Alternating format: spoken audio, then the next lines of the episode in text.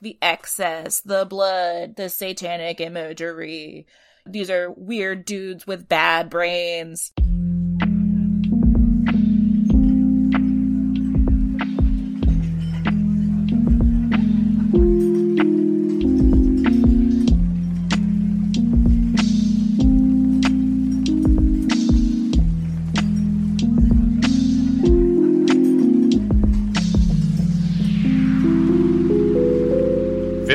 Lifestyle podcasts, and there are death style podcasts. you are listening to Watching Movies at the Bar, a podcast about bar movies and movie bars. I'm Thomas Grabinski, and I am joined by, as always, my co host Bethy Squires. Bethy, how's it going? Uh, you motherfucker. Wait, are we a lifestyle podcast or a death style podcast? I, I think the the way that we lifestyle podcast Mm, will determine the way that we death style podcast. absolutely. Okay. Th- then I'm doing great now that I've achieved this clarity Hell yeah. of inter inter art project communication, which is the key to all good works of art. Is healthy communication styles. Couldn't agree more. And we are so excited tonight, tonight, uh, 1 p.m. Pacific time, to be joined by Allison Zeidman, um, who is a writer for Full Frontal with Samantha Bee and maybe a Metallica head. Yeah, I'm hoping we'll get into that. Uh, I didn't want to interrupt you guys, but I think it's a death style podcast because it's about like sitting sedentary and drinking alcohol, right? So like, I'm. I may be walking around the room occasionally. You don't know. I don't. I'm not saying it's a bad thing. I'm just. uh It's more metal actually that it's a death Mm. style podcast. So Yeah, I agree with you. I think life is like a fixed point on a line, and like death is a vector. Like we're zooming towards something, and I'm fine with that. Great. Yeah, I was. I always thought that Metallica, like, you know, as a child of the early 2000s, very devoted to my local alt rock and indie radio stations. I thought Metallica was lame as hell. Um, but I've grown to appreciate them more. That there's that like cello quartet that covers Metallica songs. I remember like the first time I heard them. I like oh them. yeah. Yeah, the first time I had them many years ago, I was like, oh, like there's like a lot of like depth and complexity to this music, and there, are, you know, there are occasional, occasional hits that I like, and then uh, yeah, honestly, watching this documentary, I was like, oh, like there- there's there's some craft going into this process, and it made me appreciate them more. So the lead that we're burying is that we are talking about Metallica, some kind of monster, which is a 2004 documentary about the aforementioned Metallica. Um, we're going to dig into it real deep, but Bethy, you looked like you were going to say something. Oh, I was gonna just start out how we we try to start out every podcast. Allison is asking our guest uh, what their relationship to watching movies in bars is. Do you have a relationship with that activity? Um, I've never gone to a bar like specifically to watch a movie. If it is a quiet bar and a movie is on, I appreciate that. Like I'd rather have that than like sports or something. Mhm. Um, I feel like my most recent memory is being in that Mexican restaurant in Hollywood with you and others. Uh, we don't. I could, I could shout them all out here, but I won't. uh, watching the, that like very like B horror movie, whatever was going on while we were eating nachos and drinking happy hour margaritas. Yeah, I, I'm so glad you brought that up because I was gonna say the other act. We don't talk about bar food that much on the show, but Allison and I, along with uh, we'll say friend of the pod, Sam Roudman, um, most likely future guest, we'll figure it out, had a going concern nacho club for a while that came out of the nachos episode of Adam Ruins Everything that we all worked on together. Um, so we would go to different bars and sample their nachos. And for a while, I kept a very detailed spreadsheet of how we felt about the bar and about the nachos because they were different, different vibes. Uh, Did you say a spreadsheet? oh yeah, I'm I'm Yeah. glad that we both organize our lives and thoughts in the same bizarro data oriented way. my life data set dictates my death data set. yeah. I would not have thought to do that, but I was very happy to participate in reporting my, my data. but yeah, we were at Velvet Margarita in Hollywood and they Wait, what is what is Velvet Margarita? Velvet Margarita is or maybe was, I feel like it might have closed during the pandemic. I, I never see it open anymore, but that could just be that I'm not going out. TBD. But it was a restaurant um in that weird part of Cahuenga that's like still in 2004, like the clubby part of Cahuenga. Okay, sick. And I like it there. It's cool. Um, they, we were watching. I feel like it was Santos versus the Vampire Women, or Santos Yes. versus Frankenstein. I think it was versus Frankenstein, or maybe they put on another one after, but I feel like Oh, I yeah. remember Frankenstein. And then they put on on the the Mexican version of Dracula, which has just like it yeah. uses like half of the footage of the Bela Lugosi one, but then they put in a different guy as Dracula. It's like I, people, some people like it more than English version Dracula, but it was cool. It was nice. I don't remember how the nachos were, but uh the chips and dip there were always good because um you get like a warm bean dip as well as like your salsa. Right. I think I recall enjoying that more than not that the nachos were bad, but I, I if memory serves, and I could be I don't know, just entirely making this up because memory is a complicated thing, and mine is just bad. Anyway, uh, I think they were kind now. of like kind of like basic nachos. You know what I mean? Where it's just sort of like okay, like yeah, there's like I, I like maybe it was like the like the pre melted like nacho cheese, Mm. nacho cheese poured on. It might not have been like that level, but I think we were like, yeah, these are fine. But the atmosphere, a plus. it was very like I said that that the Cahuenga Cahuenga Wood, I feel like people call that area, the Cahuenga corridor, some shit like that. Anyway, I said that that's trapped in 2004, but that restaurant is more like 1992, and that's fine yeah, because there's like a lot of um like industrial metal sculptures of like sacred hearts and like uh, a big wall of um velvet paintings in the like hallway to the bathroom. Just to situate this, this would be Metallica self-titled era if we're talking Mm. 1992. Yeah, for sure. It does have a sort of Enter Sandman, like that's the like the lighting style we're dealing with, very chiaroscuro in our shadings. We decided, you know, when you left, obviously Nacho Club left with you, as did our hearts.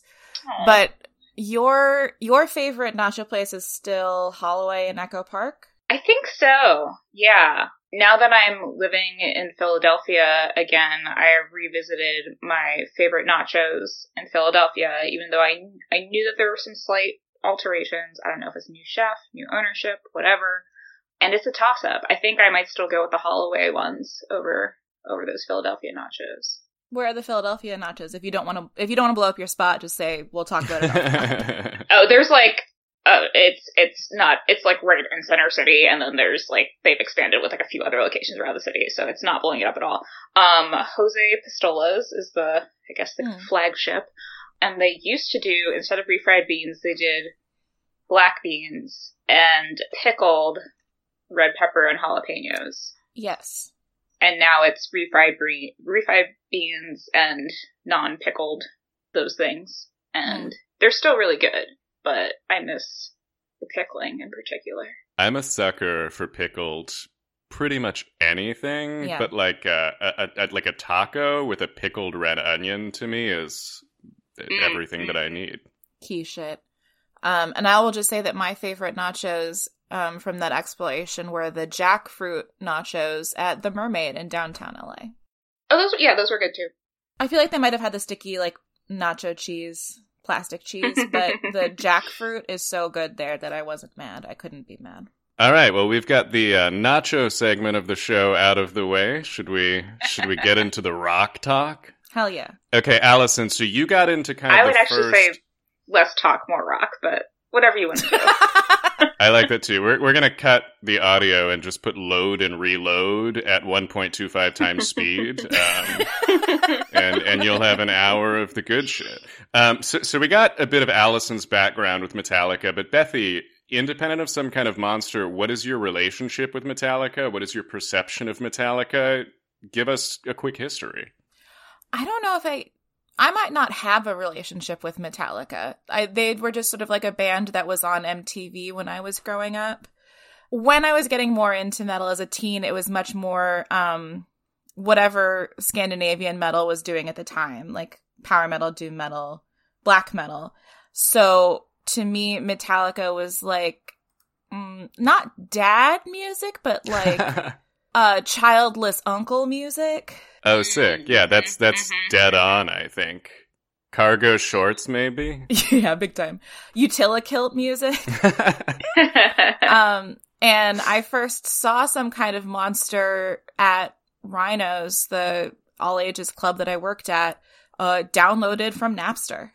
That's sick. that also, I think, is political. Mm-hmm. Yeah, I I am embarrassed.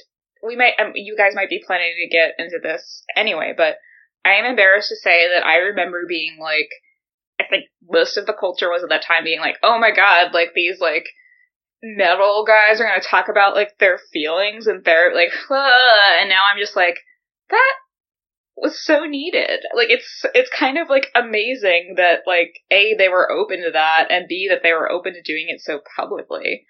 So that's just an example of how I've evolved as a person, I guess. yeah, I think I've gotten much more pro Metallica being in therapy and somehow even more anti Metallica suing Napster than before. That makes sense. I think it's important collectively for our relationship with Metallica to be complicated.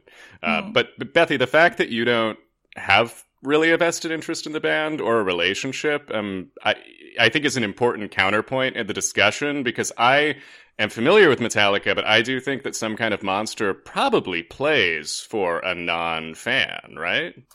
I think so. I, I do want to know more about what your personal relationship with Metallica is. Yeah. So I, I I have like I think I'm somewhere in the middle. I, growing up, thought of Metallica as a t shirt band, so I didn't really chase it. I knew, like, Master of Puppets, I knew Enter Sandman, but I never, like, spent time with the discography. And then in college, when I was, like, getting really deep into metal, again, more, more European stuff, but I was like, okay, I need to walk it back and listen to Metallica. I, I love Kill 'Em All. I think it's sick. I think it's uh, just like a really fun thrash record. I think Ride the Lightning is in a similar mode, although it got a little more complex. Um, they're not like uh, a band I worship, but I think they're fun. And I saw them at the Rose Bowl. in 2019 I, I, I literally at like 10 a.m my friend evan texted me and he was like hey i have a, an extra ticket for metallica at the rose bowl do you want to go and there was no part of me that was going to say no to that. So we went and it was nasty. They're like, uh, they're a machine. They sound incredible. They have like really goofy visuals and I had a great time.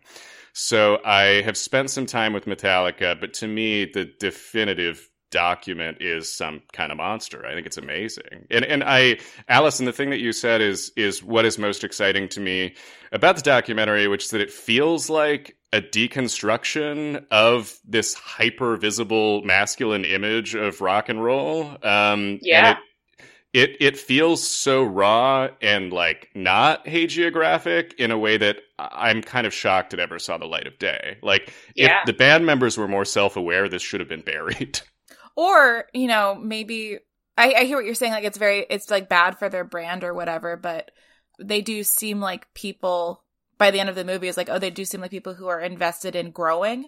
And like that's almost like by the time that they're doing this album, it seems like that's the that's what they want to be most known for is like remaining um like develop they don't want to be like a, a legacy act. They don't want to be like resting on their laurels. And so i think that this like deconstruction of their image is good for that that branding. Yeah. It's also like the two two of the biggest egos in the group are like middle age and like have children at this point so it seems like maybe they've like matured to a place that like this would not have happened when they were like 22 obviously and i don't know if it was overall bad for their their brand or if like that was just sort of like the glib takeaway that like we had as a as a culture. It might have been. I don't know. I think I think like it's just interesting that we w- we wouldn't have something like this today. Even like the very like raw like Taylor Swift documentary it was still like well like she was an executive like that kind of thing where it's like everyone's so carefully curating their image even even when they're being like real. It's so Right. carefully not scripted but you know selective in terms of what what they'll show and like you know what kind of point of view they want to get across. And i think other than kirk hammett uh who is just a sweet baby angel caught up Just a little in this mess. Absolute sweetheart.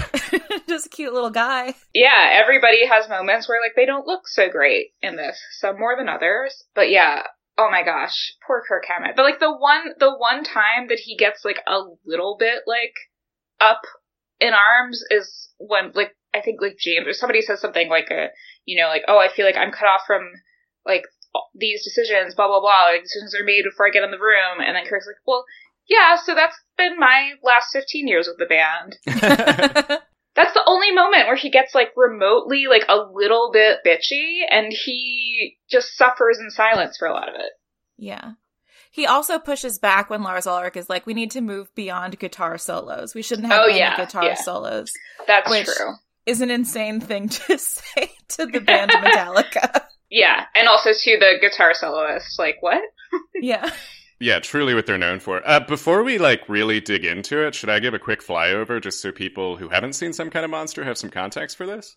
Sure. those fools Yeah, exactly. So, Some Kind of Monster is a two and a half hour epic of a documentary about Metallica, a band that has sold over 60 million albums in their career. They're one of the five best selling artists according to Nielsen tracking. They're a, an absolute juggernaut. But this is uh, an extremely intimate and vulnerable period in their career. So, they came around in 1983 uh, for a decade, were just crushing arenas, playing unbelievable tours, and then they started to lose steam a little bit. They started to veer into radio rock, and then for like six years, they kind of disappeared. The relationship within the band was in a really bad place, and also after sort of leading the charge, suing Napster, and sort of taking their music from the hands of fans, they were in a really precarious situation with the public.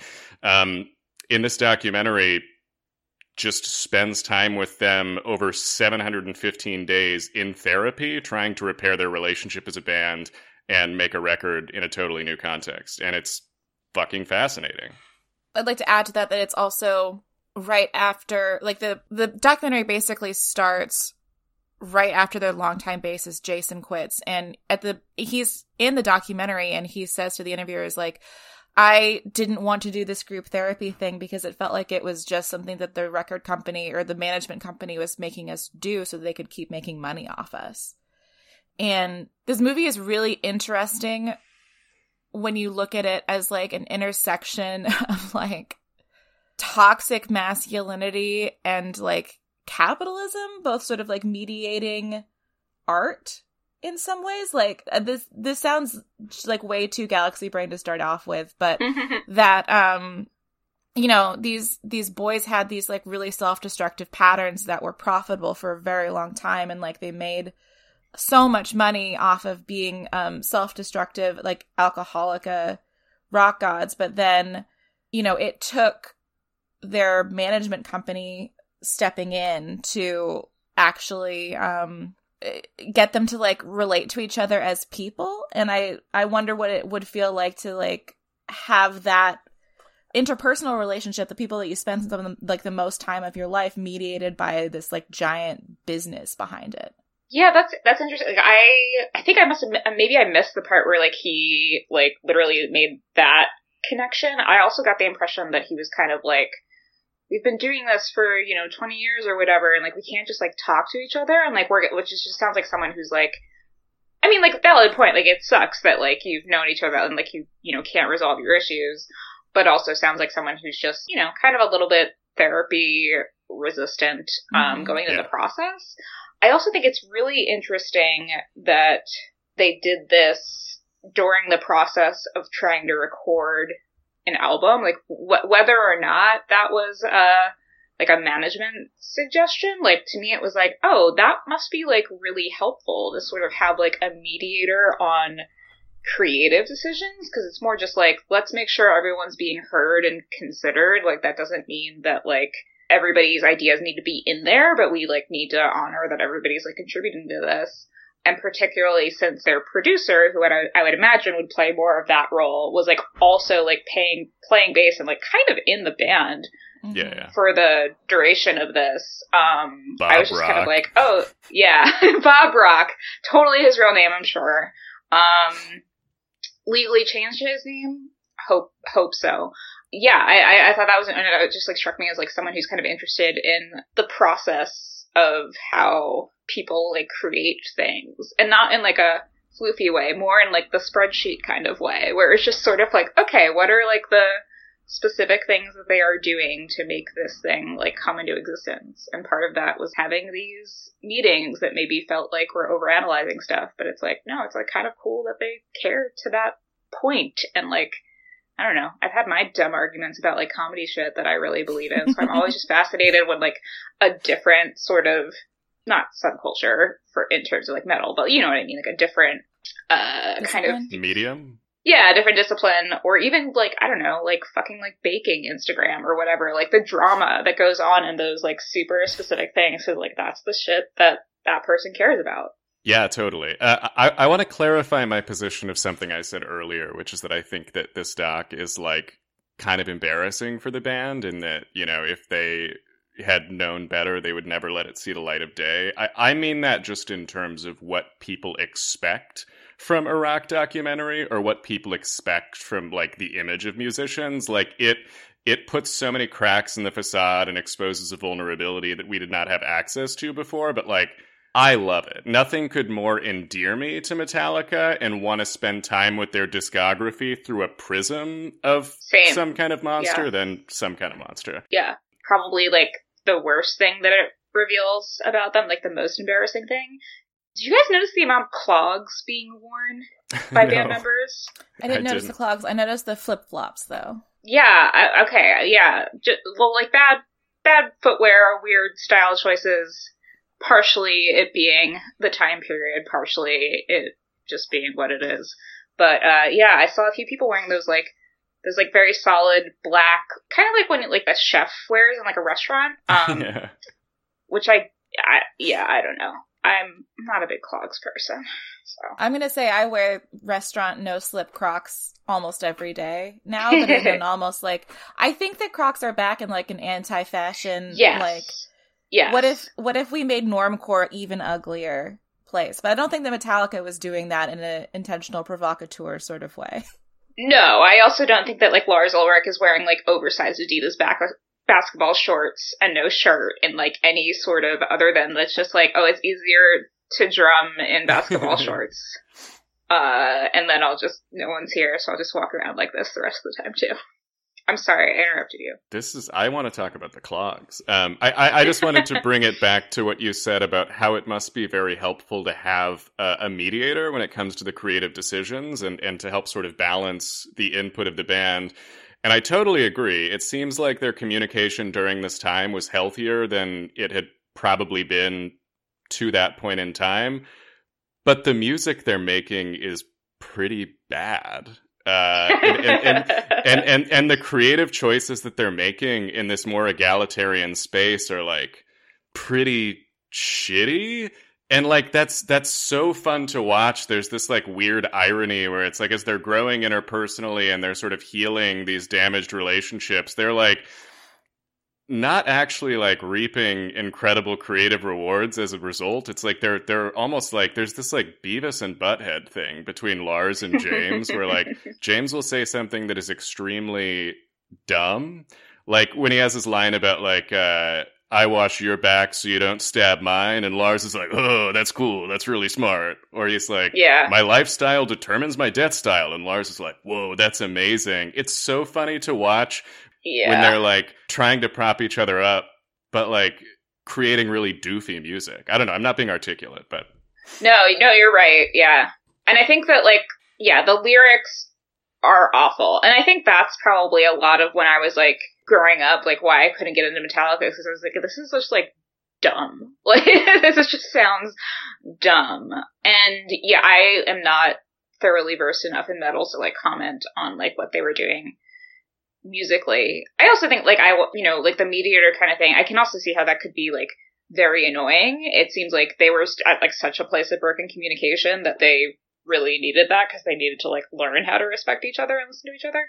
But one of my favorite moments of the film, uh, I'm going to call it a film, not a movie. Oh, it's absolutely a film. This is one of my favorite documentaries mm-hmm. ever. It's cinema. um, my favorite moment of the cinema film was when I felt like Lars and James were like finally on the same page when they were both telling Phil, the therapist, like, we don't think we need you anymore and like you should be okay with that. And I was like it's like, oh man, they're yeah. finally like organically agreeing without like their hands being held or it being like this manufactured situation where they're like both really trying to support each other's ideas. They just naturally teamed up against Phil the therapist.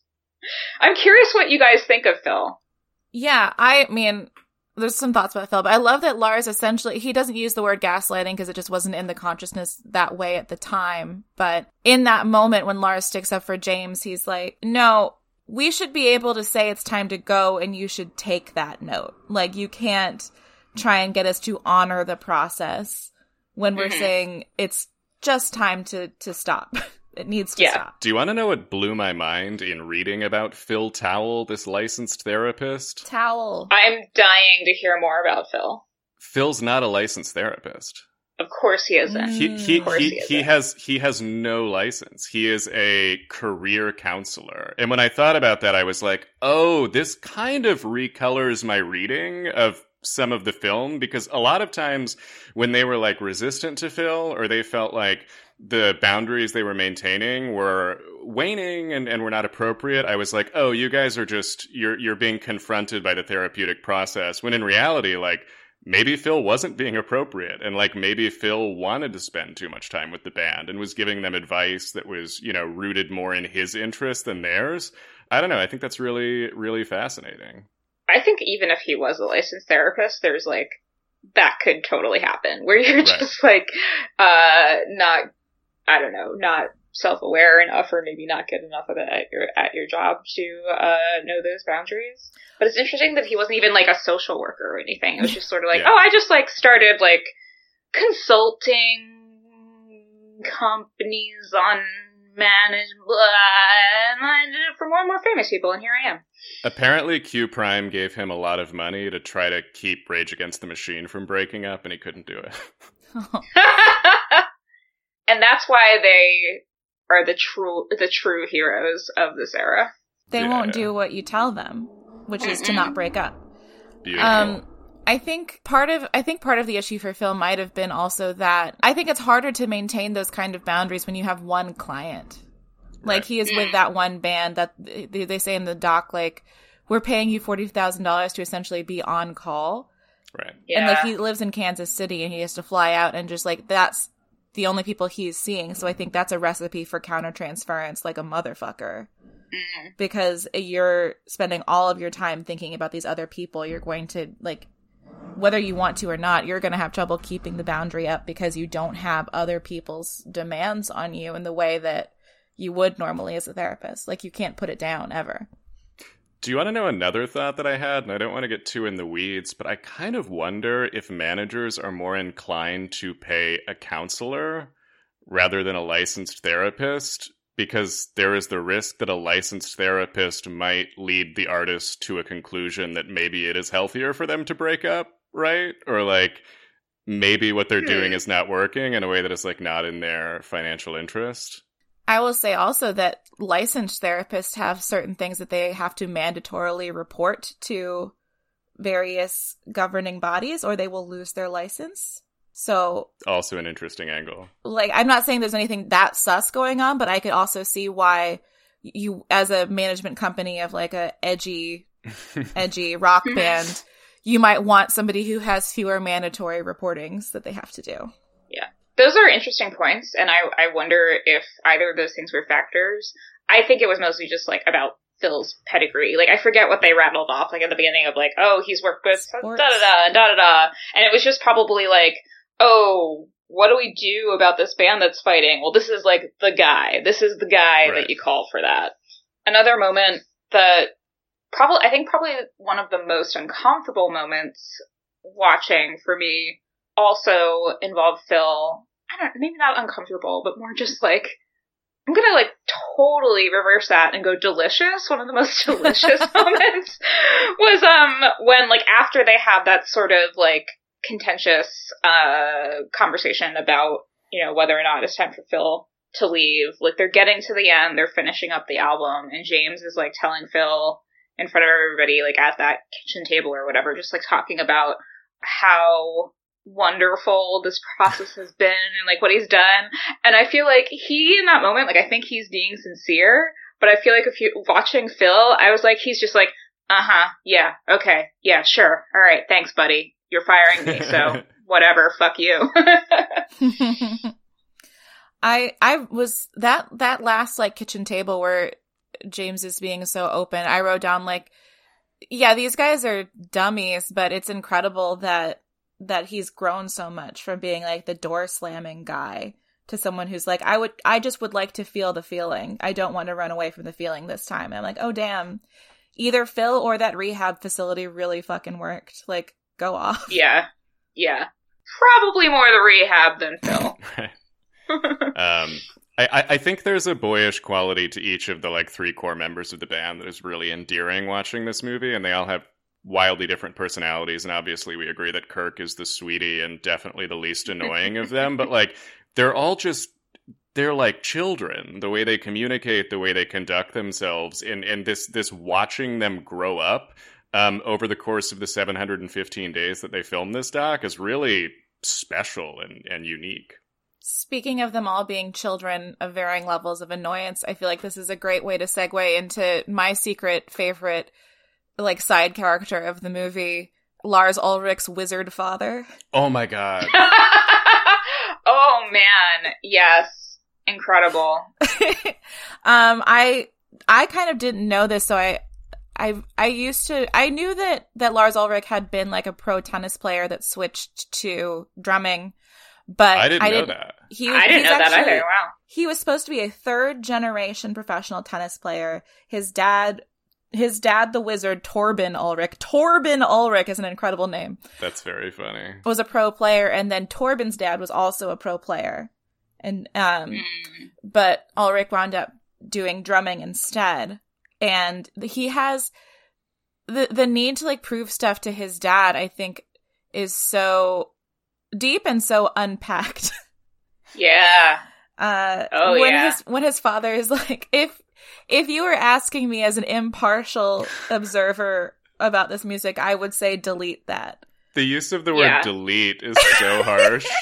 yeah. It's, it's just so matter of fact. And chronology, like, who knows how, like, you know, the, the talk they had when they're, like, out visiting Lars's property or whatever, and Phil's, it's, it's Lars, his dad, and Phil, and then, um, in terms of like the documentary, the next scene we see is that scene Bethy was just talking about.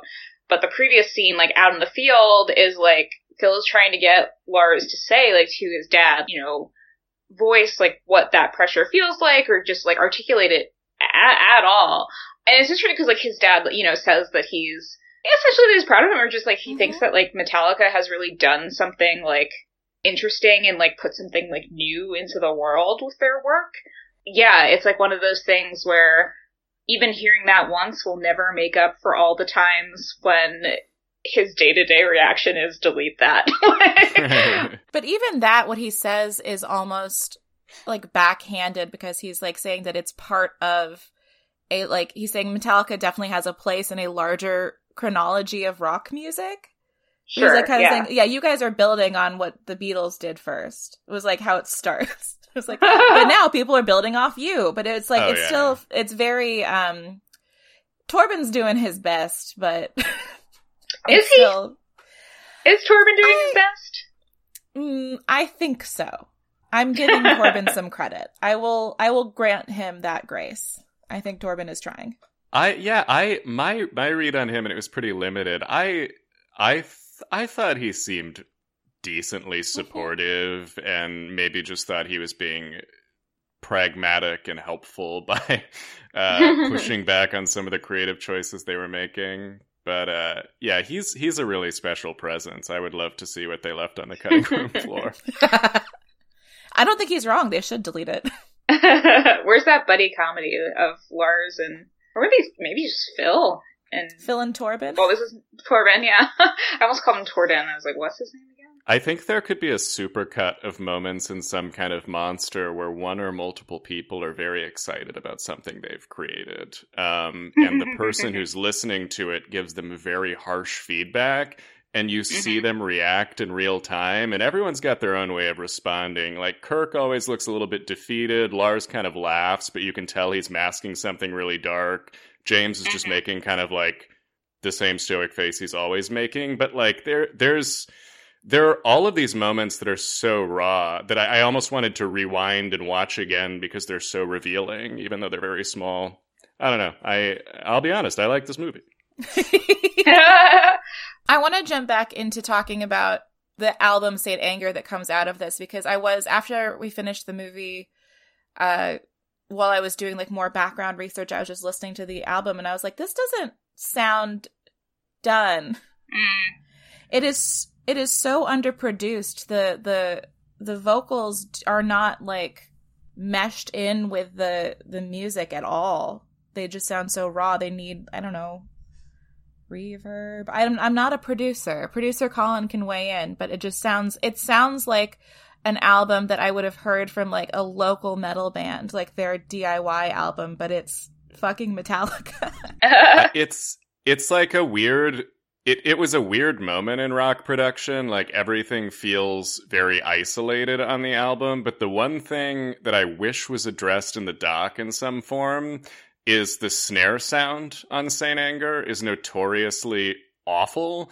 It's this like it, it it's like mixed way too hot and it's like very sharp and mm-hmm. trebly. Mm. Um, but it doesn't quite sound like a drum. Anyway, if you're listening to Saint Anger, listen specifically to the snare drum, and it's gonna unlock the album for you in a way that you don't want it to be. it does. It just sounds so like chugga chugga. Yeah, I wonder how much of that is like the process by which they made it versus like you were saying like that was a trend in rock music at the time to sort of like have everything so isolated. Yeah, I like barely remember the title track. I don't really not that I mean I was never like huge into Metallica, but I don't I can't I don't think I could even like hum you more than two seconds of the title track in terms of memorable songs taken from that. It's it's not a super memorable album on the whole. It's interesting if you look at the critical reception it's not scathing. I think the general mm. the general consensus is like Metallica's back. They're doing something fierce and daring and uh, I I don't necessarily think that they are. But like if you see them play a show now, there is an absence of Saint Anger. There's very very little of it. There's like a little bit of mm. Death Magnetic, which is the one that came after it, but like I, I think I think this was an important time for them as a band, but I don't think it's like an enduring document of I don't know the essential Metallica. I mean, this was their last album that really performed the way that Metallica had come to thinking of a Metallica album as performing. But that could also partially because be because this is the last. Uh, it's not pre Napster, but like peri Napster album, so you you could blame any underperforming later on that just CDs don't sell anymore. Mm, how convenient. Yeah, their next record came out in 08, right? Yeah. Yeah, and some some often I'm listening to the songs on it and I'm like, this are they do they think they're System of a Down? What's happening? it's so interesting to me that you guys did background research because like of course you did. I had a I had a few moments where I was like, should I be taking notes during this? And I was like, it's fine. Uh, and then other than that, I Wikipedia'd Robert, the the the new bassist that is introduced uh, later in the movie, just to like see what his deal was. And I learned that he was previously, um, among other things, in the band Suicidal Tendencies, which I have a very embarrassing MySpace era story. Do you want to share? Or? Yeah. Oh, I, yeah, sure, I can share. Um, so I was like, I don't know, probably 18 or 19. I had a crush on this guy that I worked with, and you know, I was like, punk. I wasn't. I was like not. I was. I wasn't listening to like Blink One Eighty Two. Like I was listening to like stuff from like the 80s, but like not as like steeped in knowledge as maybe I liked to imagine myself as. Um, and he posted something on MySpace about like suicidal tendencies. Um, and at that point in my life, I was also going through a mental health crisis.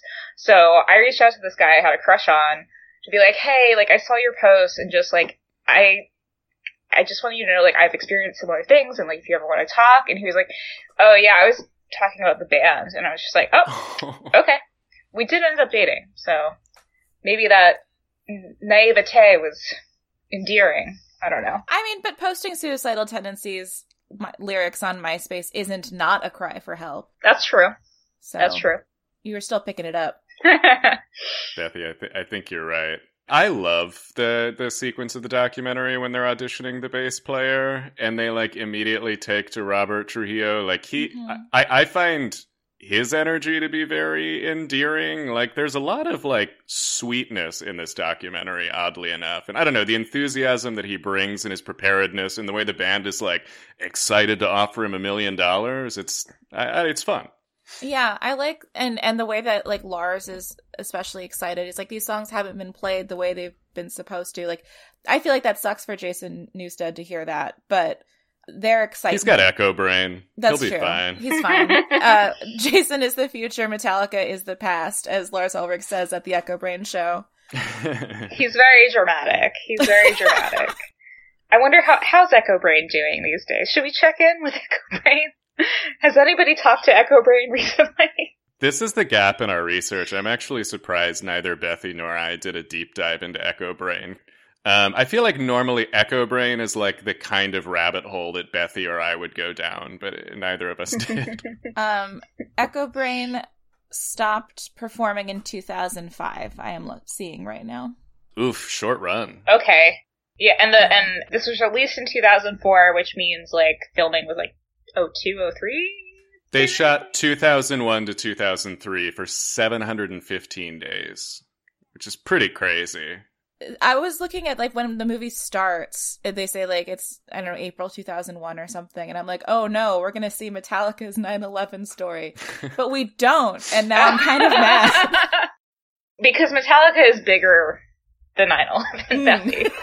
Bethy. You don't have to worry about never forgetting Metallica. They're forever. I imagine this is like when Jared Leto emerged from his weird like meditation retreat three weeks into the COVID nineteen crisis, and he was like, "Wow, the world is a lot different from when I went inside and shut my phone off." I just imagine that Metallica was like in the Presidio in San Francisco and found out about 9-11 on like nine thirty. I think he might have been in rehab by then. Well, that's what I was going to say. Maybe Yeah. James Hetfield, like, went straight into rehab and just, like, missed it. So, like, he comes out, like, nearly, I don't know how long he was in the rehab, but he doesn't come back to, like, the recording process for, like, nine months or, like, nearly a year, I think they said. His first day is like, oh man, good to have you back, buddy. Like, we have, we need to talk about 9-11. He's just like, wait, what? And they- they just spent a whole day catching him up. When James was in rehab, they knew how much he loves America, and they felt like it was important to his healing process to insulate him from the violence of 9 Yeah, they didn't want to interrupt his recovery. I want to talk more about James Hetfield's recovery. Well, the main thing I was struck by it for is uh, that I guess his rock bottom was when he like fucked off to Russia for two weeks to kill bears and missed his son's first birthday. Yeah. Yeah. Wait, was that in the doc? Did I miss that? yeah, that was. In Oh, the doc. yeah. It's right before. Yeah, he- he's talking right before, about- like the title card about him checking into rehab. Yeah, he's talking about the hunting trip. He's talking about, like, missing his son's whatever birthday. And he's like, I mean, I called, of course, and we did, like, a little toast to him with, like, the vodka. And it was just sort of like, I can't remember now. Was that him talking before he went to rehab, or was that him reflecting on that time? Because it seemed like he was like regretful of it, like very much in the moment. But uh I think that it cut in both because it was like part of it was the like the press tour that they were doing at the very end that they kept like Mm. cutting to like the the junket that they were doing, and then part of it was like right before he went into rehab. Okay. Yeah, I I was I was surprised by how committed he was to the process and like to being like no like I have to have a schedule. I really need like this is uh I can understand how that would be like frustrating for the other band members for sure, but yeah, I thought it was I don't know, a real sign of commitment to like trying to stabilize himself post rehab and like be a better, more present husband and father. Yeah, I was. I kept sort of like ping ponging uh, on whose like side I was on for like I guess the early part of James's recovery in the Mhm. movie, because when when he's still in rehab and Lars is like, he says that it's like a betrayal or I I wrote down the word he used, disrespected. He felt disrespected that James went to rehab, and I was like, okay, no, we're not doing that. Yeah. But Yeah. then when he comes back, I I also think that it's great that he's doing like the one to four thing, but he's or the noon to four thing. But he's like, but I don't want you guys to be working either during that time because Right. I need a a little bit of control. It's like I I Mhm. understand that you feel out of control of your life right now, but I don't think asserting your control issues on the rest of your band is necessarily the way forward. Especially Yeah. since you pushed Jason out of the band hmm because he couldn't give his all. Because of yeah. and right now you literally can't give your all. Like you actually have to you are in the process of rearranging your priorities and you're recalcitrant to do that which makes sense but you can't the band isn't as important to you as your recovery and your family so you should let the people who only have the band kind of do some shit. Yeah. i don't know. That was my opinion I, I think the way that his his insecurity and sort of his codependency are kind of laid bare in the film is really amazing. Like, I think to me the most raw moment is when they're talking about Jason Newsted, and he's like, "I mean, he can't be in another band, man. I don't want to feel like Metallica's not enough." And like in that Mm. moment, you're like, "Oh my god, James Hetfield's entire identity is Metallica, and for someone else in the Mhm. band to have anything but that is a rejection of him." and that kind of like reemerges in in the post rehab zone where he's like you guys can't be working on this without me like this is me this is us ah Yeah. For me, probably the most uh, deepest moment of the film was when Lars had to sell his Basquiat and dropped his champagne.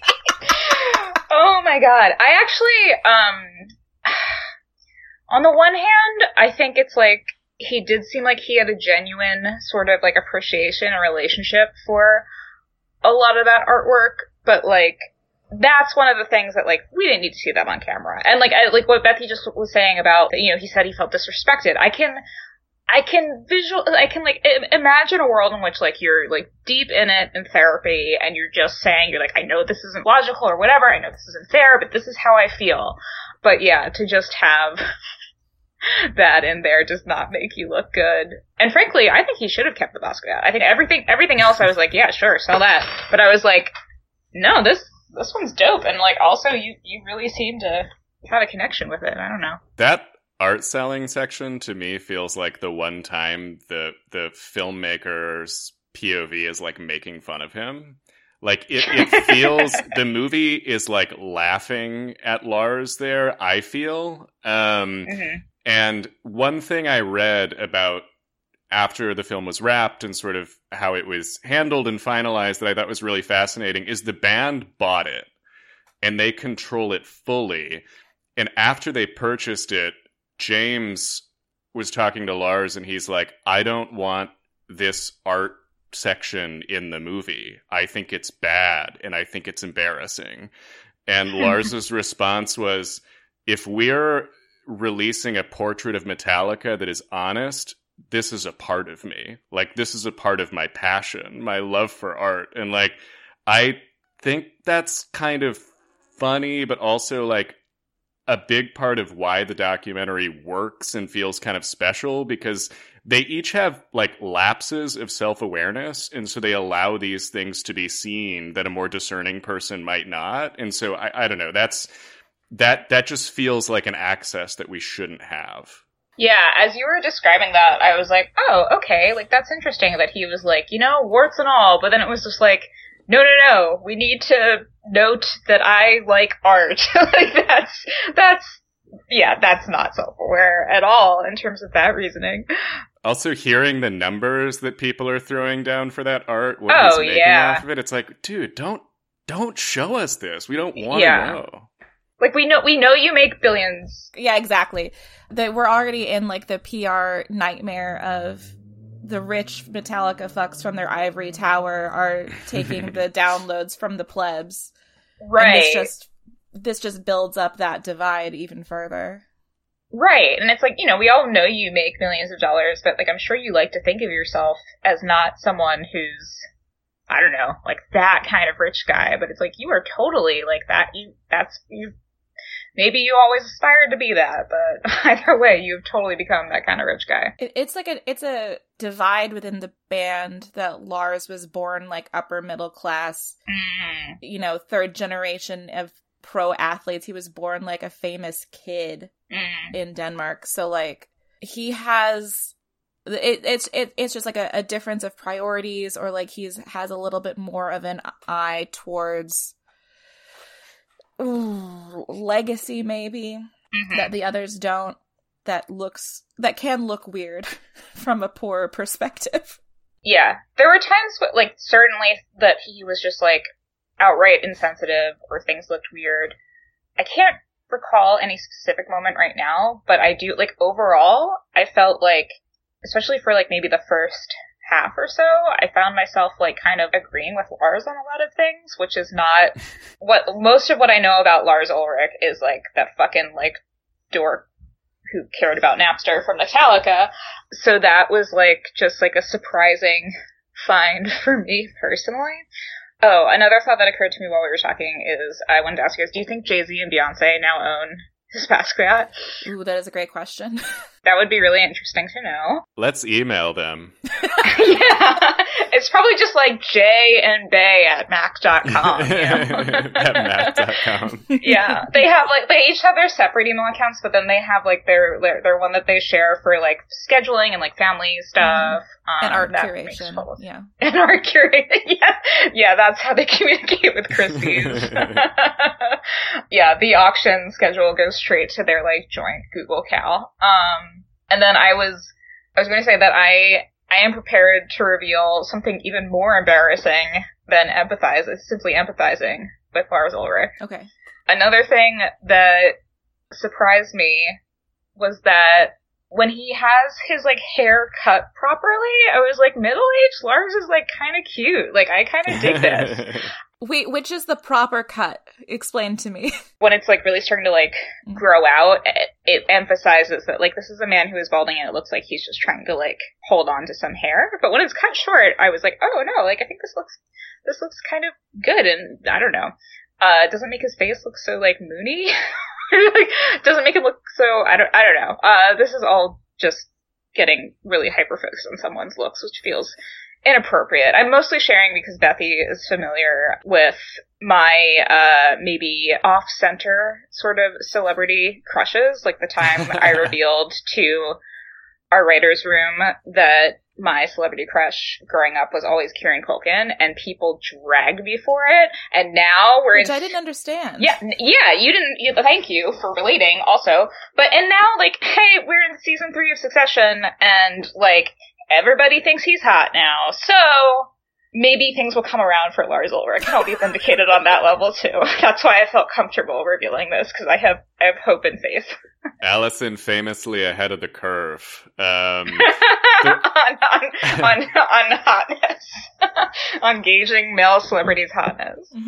The one time Lars's look is a huge whiff, which is the funniest one because it's the one he puts on before he takes the world stage, which is that he gets the shittiest fucking goatee before they tour Saint Anger. There's a shot of him right before he takes the stage at the end, and it's like just this full, thick black goatee, and it's a disaster. but otherwise, he's a cutie. You know who kept their hair? Who? Dave Mustaine. Still full head. Oh, yeah. full ginge. Very thick. Very, very. He's working with a lot there. Uh, a quick note about that Dave Mustaine section. He didn't want it to be in the doc, and was so mad. And why do you?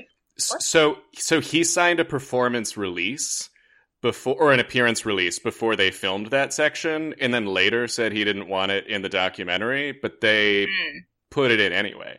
He said he felt like it made him look bad and petty, but I, I actually, I, I don't know. I, I kind of thought that section was kind of intimate and nice. I think the way that Dave Mustaine was like, this is really hard for me. I'm really sad. Like, you know, the degree to which you empathize with that or care how Dave Mustaine feels given his own success and kind of being an asshole, you know, is is something else. But like I kind of feel for him in that scene and I think it's nice what's happening between him and Lars even if it's not ultimately resolved. Mhm. I think he looks petty and bad.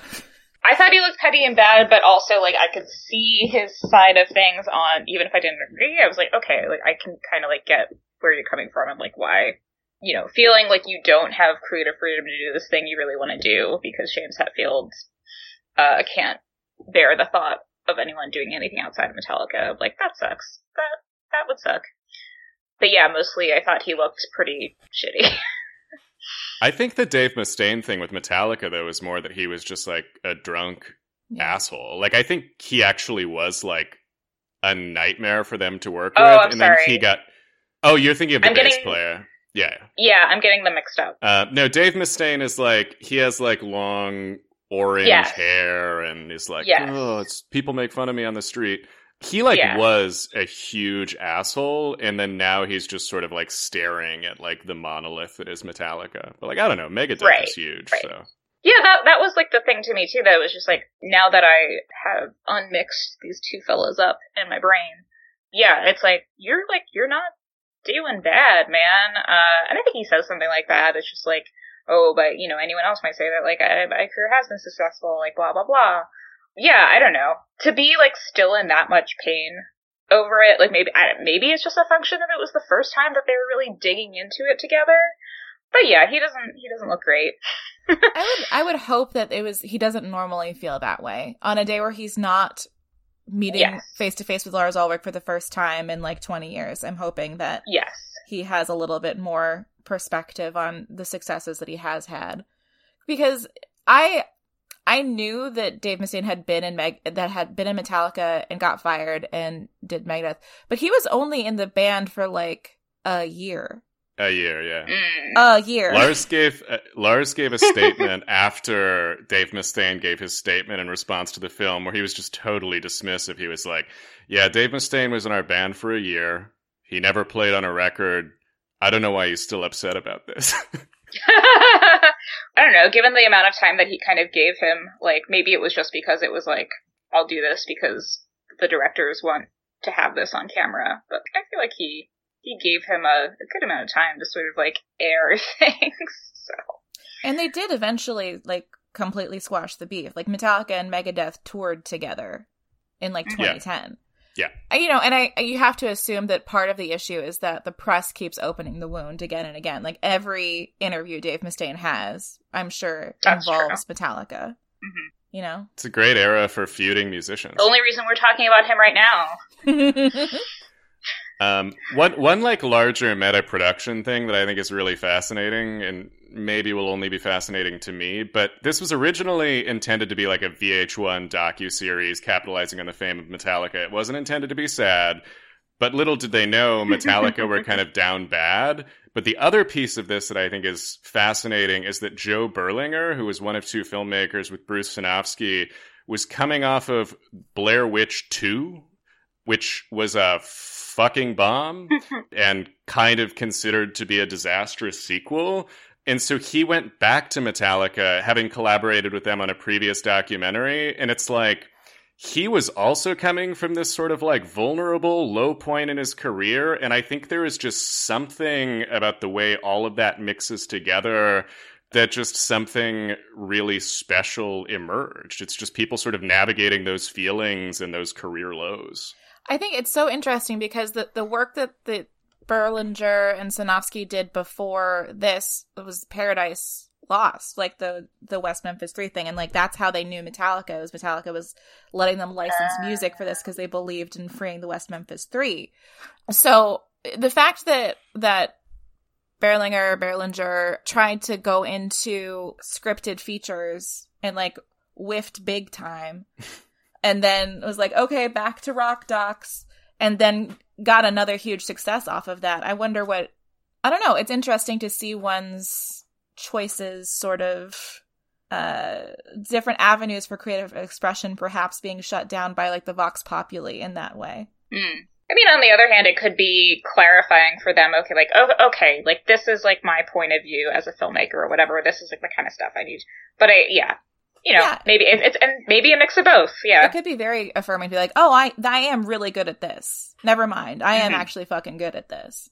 I think it would be it would be something else if they had made a really hacky rock documentary, but one that had been successful. Instead, they made this, which feels pretty singular in the larger rock doc Yeah. landscape. and I think you're right. Like, pro- it's not just that. Oh, there was a personal relationship over like the licensing of the music or whatever. It's I think it's there's a personal relationship plus these guys could kind of empathize with what they were going through in their careers. That maybe I don't know. Maybe that influenced how much access they gave them and like why they persisted even though you know when they had that meeting of like should this film even continue at all that they were both sides were willing to like even kind of sit down and have that conversation Totally.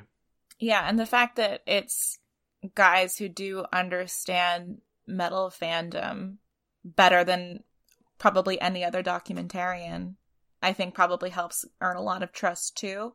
Because Mm. I think if you're if you're Metallica, if you're any like big metal band, it would make sense to be pretty leery of anybody doing documentaries or profiles of you because there's gonna be like the tropes of like the excess, the blood, the satanic imagery.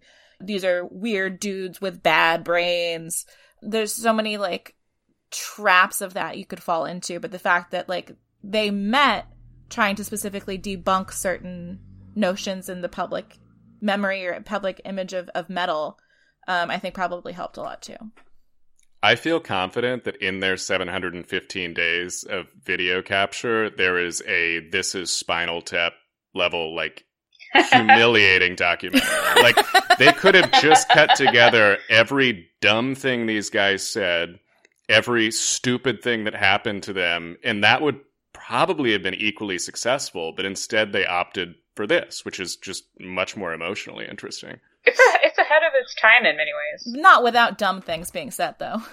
Oh, I laugh a lot watching this. yeah, I think it. Yeah, I think for for those reasons, it is like very much like ahead of its time, um, or it was when it when it came out. Yeah, and it's it's like so much more than just capturing a recording process or like following a band. I'm gonna see if I missed any quotes that I really wanted to. Speaking of dumb things that they said that was captured on camera. Yeah, I feel like this was getting like too sincere, too earnest. I was just like having the thought to myself of like, am I like too like emotionally invested in some kind of monster? So let's let's please bring it back to dumb shit they said. I am I am equally invested as I am like laughing and rolling my eyes. It, I- while I think there is a Spinal Tap version of this, I think a lot of this does feel like Spinal Tap. Yeah, and I have a lot of Yeah. affection for Spinal Tap as well as like a group, and I want them to succeed and be happy. Also, Bob Rock looks like Michael McKean. Like Michael McKean could play Bob Rock easily. Mm. Oh my god, you're right.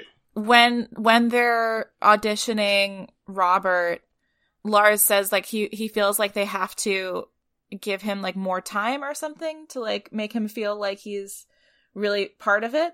And and uh Welcome. I think Bob says he said he was fine. He said he's good to go. And Lars says it's not about what he says, it's about how I feel. Yeah. and that's the subtext of everything Lars Ulrich ever says. that yeah, totally. Yeah. um, I also wanted to just take a minute to to have a lot of affection for the MTV News like inserts. The only way that they talk about news and the whole like the any Oh, news yeah. of any kind in the world is only what the MTV News. What did they call them? They weren't news VJs. Reporters have to say what Gideon Yago and the and the team have to say about it. yeah, I love that that was kind of like how we knew where we were in time. Like we'd get those MTV news updates that were like kind of savage, some of them, which I, you know, I guess is like accurate for the attitudes of the times, which Snarky. is sort of like dismissive and kind of shitty. It's kind of shitty. Am I misremembering this, or in one of them are they talking about how Jason Newsted has been uh, more productive in in the ensuing years do, than his yeah. bandmates? Yes, they like yes, take yes. a take a shot at the band. um, fucked up. I I love that this now puts this movie and Josie and the Pussycats as two movies in conversation where exposition is only delivered via MTV News VJ contributions. Do you think that the filmmakers were maybe influenced by each other in in that instance? I think that was probably very intentional. I don't know which one came first, but I like to imagine them being, "Oh, I really like, I really like that thing they did in Josie and the Pussycats." I do actually think programming that. a double feature of Josie and the Pussycats and some kind of monster would be fruitful. Be cool. That would be a mm. cool thing mm. to do. I think you'd probably have to open with some kind of monster. I think you'd have to come down on like the 90 minute high of Josie and the Pussycats. But... I, I think that'd be nice, actually. Who involved in those two projects would you uh, have on the panel afterwards for the audience to to have a Q&A with? Great question. Well, obviously you have to get like Serena Altschul or Sway or Gideon Yago to be the moderator. So it has to be a former MTV mm, News mm-hmm. who's the moderator of the panel. Yeah. I think Sway's update in the movie was probably the harshest. I can't remember what it was, but I just remember thinking like, whoa, Sway is really going hard. I feel like the only person who would enthusiastically agree to do it would be Tara Reid, and she would have like not much of substance. I think Tara Reid and Lars Ulrich in a in a panel could be that could be something. I'm not sure what it would That's be, amazing. but it would be something. Yeah. yeah, with Sway moderating. yeah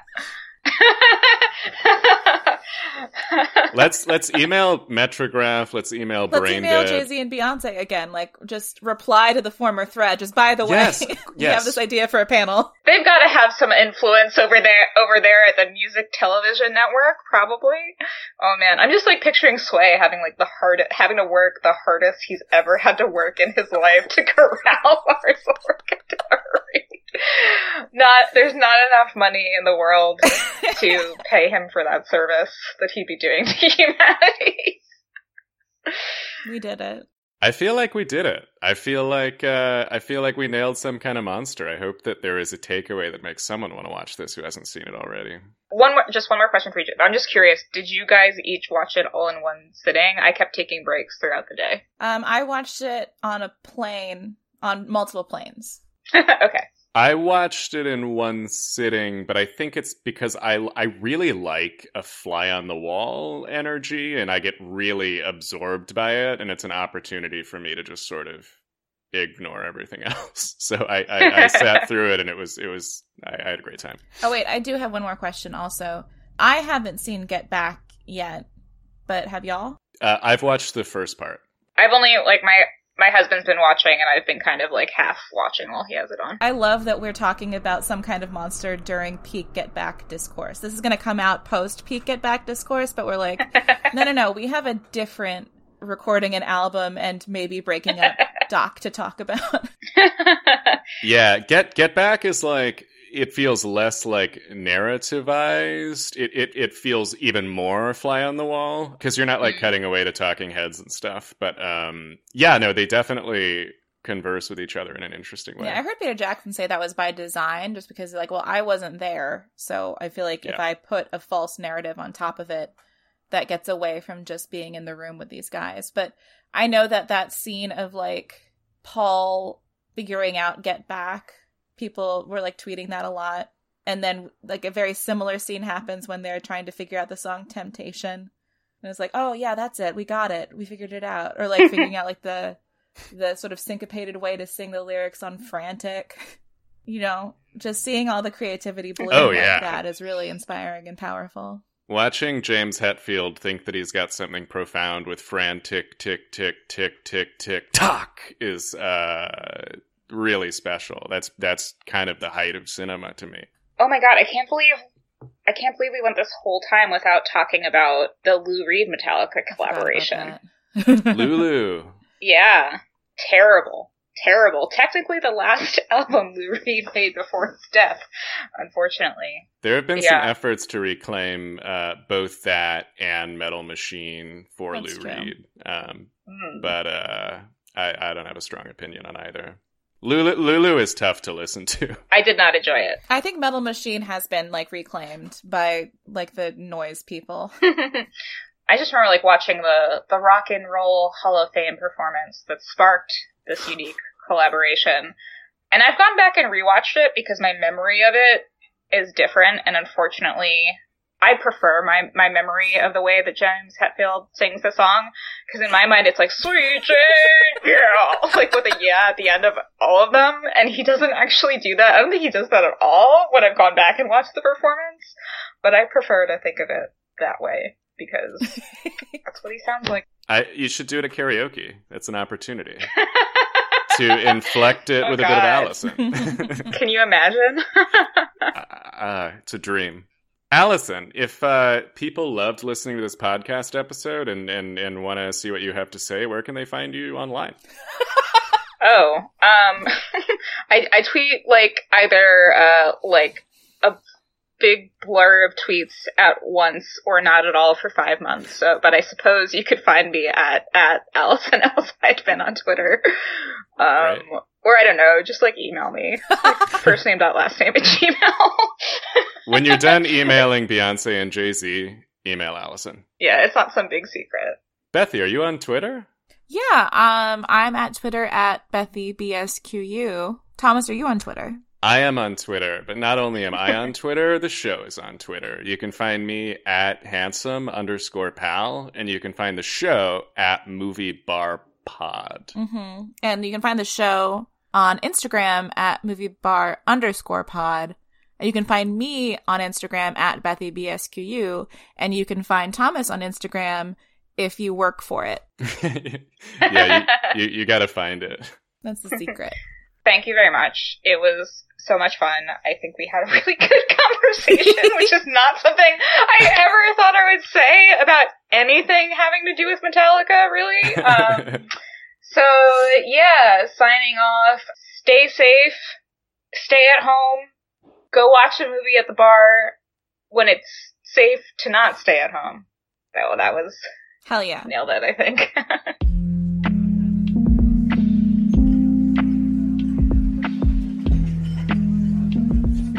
Watching Movies at the Bar is edited by Colin Jenkins, with show art by Lindsay Farrell, and that theme you hear at the top, that's Quentin Mulligan.